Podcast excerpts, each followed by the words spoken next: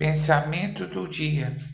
Às vezes enfrentamos problemas longos que nos enfraquecem e trazem desânimo.